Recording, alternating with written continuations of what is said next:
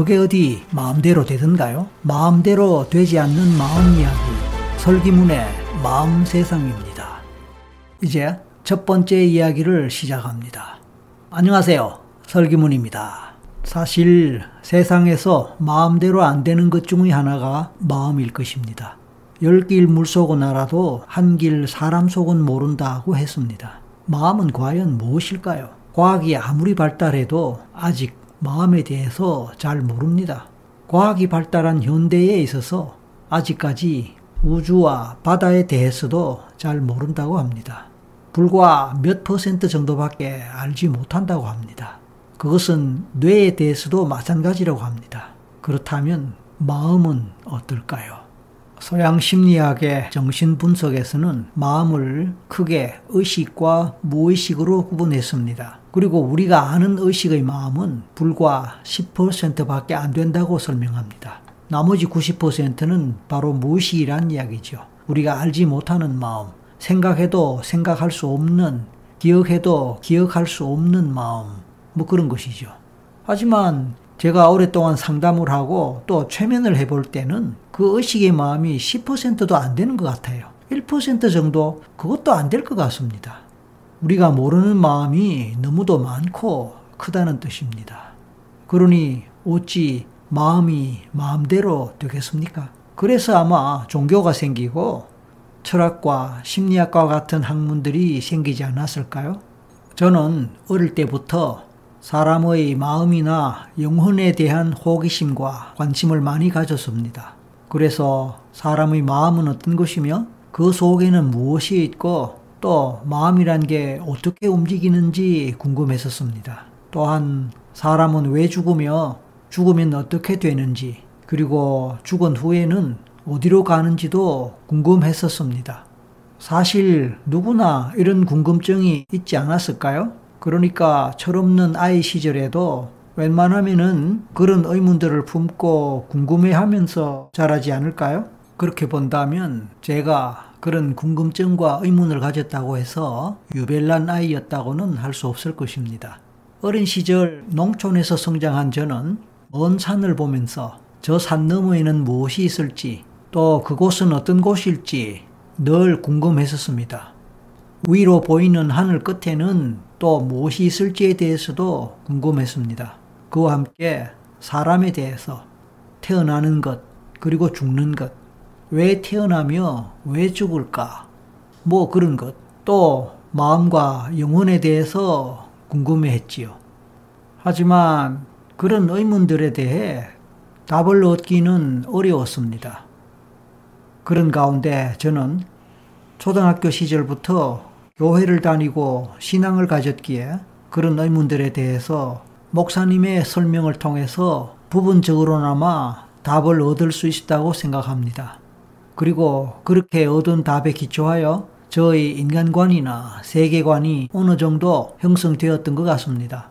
그럼에도 불구하고 저의 의문이나 호기심이 완전히 해결된 것은 아니었습니다. 왜냐하면 저희 좁은 머리로서 제대로 이해되지 않는 답들이 많았거든요. 이성적으로나 상식적으로 아무리 생각해봐도 여전히 설명되지 않는 답들도 많았거든요. 그래서 제 마음 속에서는 계속하여 답을 찾고 있었는지도 모릅니다. 그런 가운데 대학교에서 심리학을 공부하면서 교회나 신앙적 차원과는 다른 학문적 차원에서 당시까지의 의문들에 대해서 비록 완전하진 않지만 그래도 조금씩 해답을 찾게 되었습니다. 그것은 무척이나 다행한 일이었다고 생각됩니다. 저는 원래 중등학교의 교사가 되고 싶었습니다. 중고등학교의 선생님이 되고 싶었다는 말씀입니다. 그래서 사범대학에 입학을 했고 교육학을 전공하면서 심리학 공부를 하게 되었습니다. 사실 교육학에는 과목들이 굉장히 많은데 그 중에 상당한 부분이 심리학 과목이었습니다. 그러다 보니까 자연스럽게 심리학 공부를 많이 하게 되었습니다. 뿐만 아니라 대학을 졸업한 후에 대학원에 진학하여 석사 과정에서 상담 심리학을 전공하면서 보다 본격적으로 인간의 마음과 심리적 특성에 대해서 탐구하고 상담 실습들을 하는 가운데 보다 깊이 있게 마음의 원리에 대해서 배우고 익히게 되었습니다. 무엇보다도 주 전공이 상담이다 보니 문제가 있을 때 그 문제를 해결하고 마음을 변화시키는 심리학적 원리와 방법도 배우게 되었습니다. 제가 그렇게 관심 갖고 알고 싶었던 마음의 세계에 대해서 좀 더 깊이 알고 배울 수 있게 되었기에 저는 저의 전공을 좋아했고 또 전공에 대한 자부심도 크게 가졌습니다. 저에게 그런 마음이 있었기에 저는 이왕이면 더 깊이 공부하고 싶었습니다. 그래서 더 넓은 세상에 나가서 제대로 공부하고 싶은 욕심을 갖게 되었습니다. 그래서 미국 유학을 꿈꾸게 되었습니다. 저는 여러 가지 형편이 너무도 어려웠기에 그 꿈을 이룩하는 것이 거의 불가능할 정도로 결코 쉽지는 않았습니다. 하지만 뜻이 있으면 길이 있다고 미국 유학의 길을 결국에는 밟게 되었습니다. 드디어 미국에 도착했고 박사 과정을 공부하였습니다. 물론 저의 경제 형편상 유학은 갔지만 편하게 공부할 수 있는 상황은 아니었습니다. 그래서 틈틈이 막노동과 같은 일을 하면서 돈을 벌어가면서 공부할 수밖에 없었습니다. 열심히 노력한 결과 다행히 박사 과정을 마치고 박사 학위를 받을 수 있게 되었습니다. 그리고 귀국하여 교수가 되었습니다. 상담 심리학 전공의 교수로서 특히 심리학과 상담학을 가르치게 되었습니다. 저는 상담으로 박사학위를 받았기 때문에 상담 전문가가 되었고 학생을 비롯한 많은 사람들로부터 크게 인정받을 수 있게 되었습니다. 그것은 저에게는 큰 행복이었지요. 학생들을 가르치면서 또 상담을 실제로 진행하면서 마음에 대해서 좀 더 깊이 있게 접하고 경험할 수 있는 기회를 갖게 되었습니다. 물론 학생들만 가르친 것이 아니라 지역사회 일반인들에게도 강의하고 상담하는 그런 과정을 통해서 마음의 실체에 좀 더 가까이, 더 깊이 있게 접근하고 마음의 본질에 대해서 좀 더 잘 알 수 있게 되었습니다. 물론 이 경우는 단지 이론적 차원에서가 아니라 실제적 차원에서 알게 되었다는 것입니다. 그래서 어릴 때부터 가졌던 사람에 대한 마음에 대한 호기심이 크게 충족되는 기분을 느꼈습니다. 학문적으로 공부하는 것과 실제로 현장에서 체험하고 경험하고 느끼는 것은 다른 법입니다. 마음에 대한 교과서적인 설명이나 이론과 다른 현실적으로 체험하는 현실에서 부딪히는 마음의 실제에 대해서 더 잘 알 수 있게 되었다는 것은 큰 소득이었다고 생각합니다. 그럼에도 불구하고 제 마음 한 구석에서는 아직 무언가 근본적인 해결은 덜 된 것 같은 느낌이 남아 있었습니다. 왜냐하면 아직까지도 우리가 알고 있는 의식 차원의 마음을 다루고 있었고 그 의식 차원에서 이러쿵저러쿵 논하기 때문에 보다 깊이 있는 근본적인 마음의 원리나 어떤 문제의 근원에까지는 이르지 못했다는 아쉬움을 늘 느꼈기 때문입니다. 그러던 차에 캐나다와 미국에서 NLP라는 새로운 학문과 함께 최면을 공부하게 되었습니다. 이를 통해서 저는 처음으로 무의식에 대해서 접하면서 보다 깊이 있는 인간의 마음과 보다 근본적인 마음의 변화와 완전한 문제 해결의 가능성을 경험하게 되었습니다. 잠재의식이라고도 불리는 무의식은 심층적인 마음의 세계라고 할 수 있기에 최면을 통하여 문제의 근원을 찾아갈 수 있고 또 보다 완벽하게 문제 해결을 할 수 있다는 사실을 확인할 수 있었습니다. NLP란 것 또한 잠재의식 또는 무의식을 다루기에 최면과 마찬가지로 보다 깊이 있고 근본적인 변화를 가능하게 하였습니다. NLP와 최면, 최면과 NLP 수업을 들으면서 그 내용 속에 포함되어 있는 마음의 깊이를 다루는 근본적인 문제의 핵심을 다루는 그래서 결과적으로 문제가 보다 쉽게 해결되고 보다 확실하게 해결되는 그런 사례들을 보면서 역시 우리가 아는 마음의 세계는 아주 표피적인 것이다 라고 생각할 수밖에 없었습니다. 이제 제가 처음으로 심리학을 공부하고 상담가가 된 후에 다시 새롭게 심층 심리 분야를 공부하고 보완함으로써 명실상부한 상담과 심리 치료의 전문가가 된 기분을 갖게 되었습니다. 저는 이와 같은 과정을 통해서 지금까지 몇십 년 동안 어림잡아 만 명 이상의 사람들을 상담하고 치료해 왔다고 생각합니다. 저는 그러한 경험에 바탕하여 인간의 마음과 변화 그리고 치료와 관련하여 단지 이론 수준에서가 아니라 실제적 경험적 차원에서 설명할 수 있게 되었습니다. 사실 배움에는 끝이 없기에 저로서는 아직 더 배우고 익힐 것도 많겠지만 그래도 제가 지금까지 공부하고 경험하면서 수많은 사람들을 변화시킨 과정에서 배우고 깨달은 바를 여러분들과 함께 나누고자 합니다. 그동안 제 나름대로 연구하고 많은 사람들에게 도움을 주고자 애썼던 마음에 관련된 원리나 지식이나 또는 마음을 다스리는 방법들, 심리 기술들을 여러분들과 나누고자 합니다. 일반적으로 사람들은 마음에 관해서 여러 가지 이야기들을 합니다. 대표적으로는 열길 물속은 알아도 한 길 사람 속은 알기 어렵다.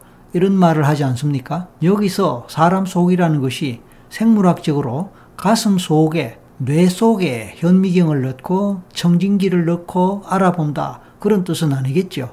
해부학적으로 해부를 해서 사람 속을 들어간다. 이런 뜻도 당연히 아닐 것입니다. 그러니까 우리 옛 조상님들도 역사 이래로 마음의 문제를 갖고 오랫동안 고민해 왔다는 것을 충분히 짐작할 수 있지 않겠습니까? 이런 노래도 있죠. 내 속에 내가 너무도 많아. 저는 노래를 잘 못합니다만은 내 속에 내가 너무도 많아. 쉴 곳이 없다. 라는 이런 가사에서도 볼 수 있다시피 내 속에 내가 너무도 많다는 말이 무슨 의미이겠습니까? 뿐만 아닙니다. 나도 내 마음을 모르겠다. 나도 내 마음을 잡지 못하겠어.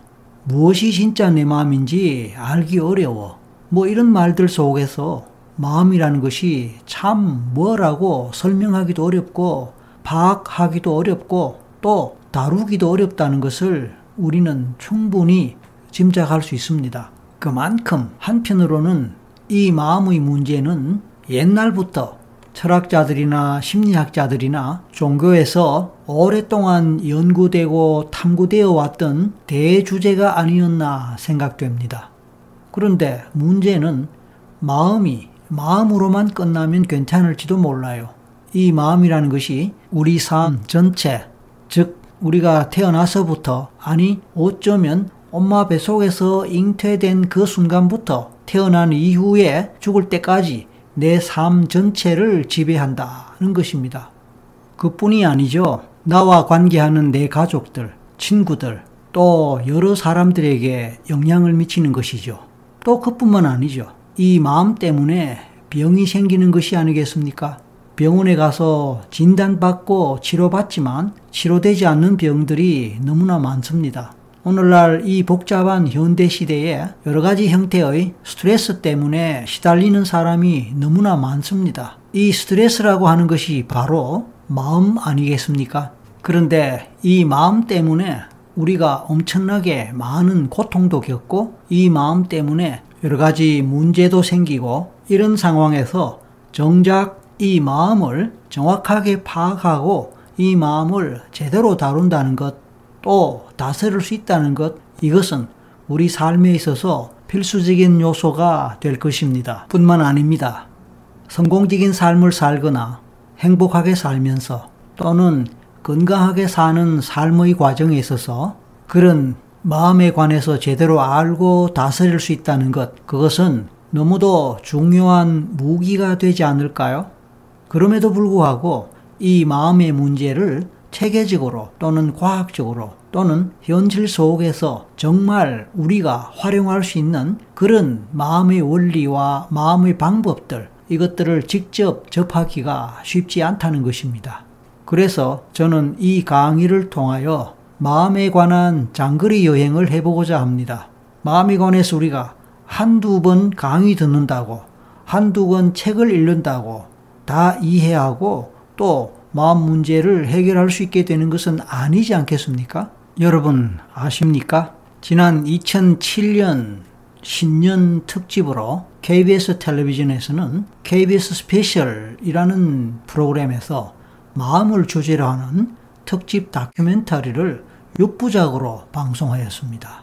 마음에 관한 것을 총 6시간 방송했다. 그거 보통 일이 아니잖아요.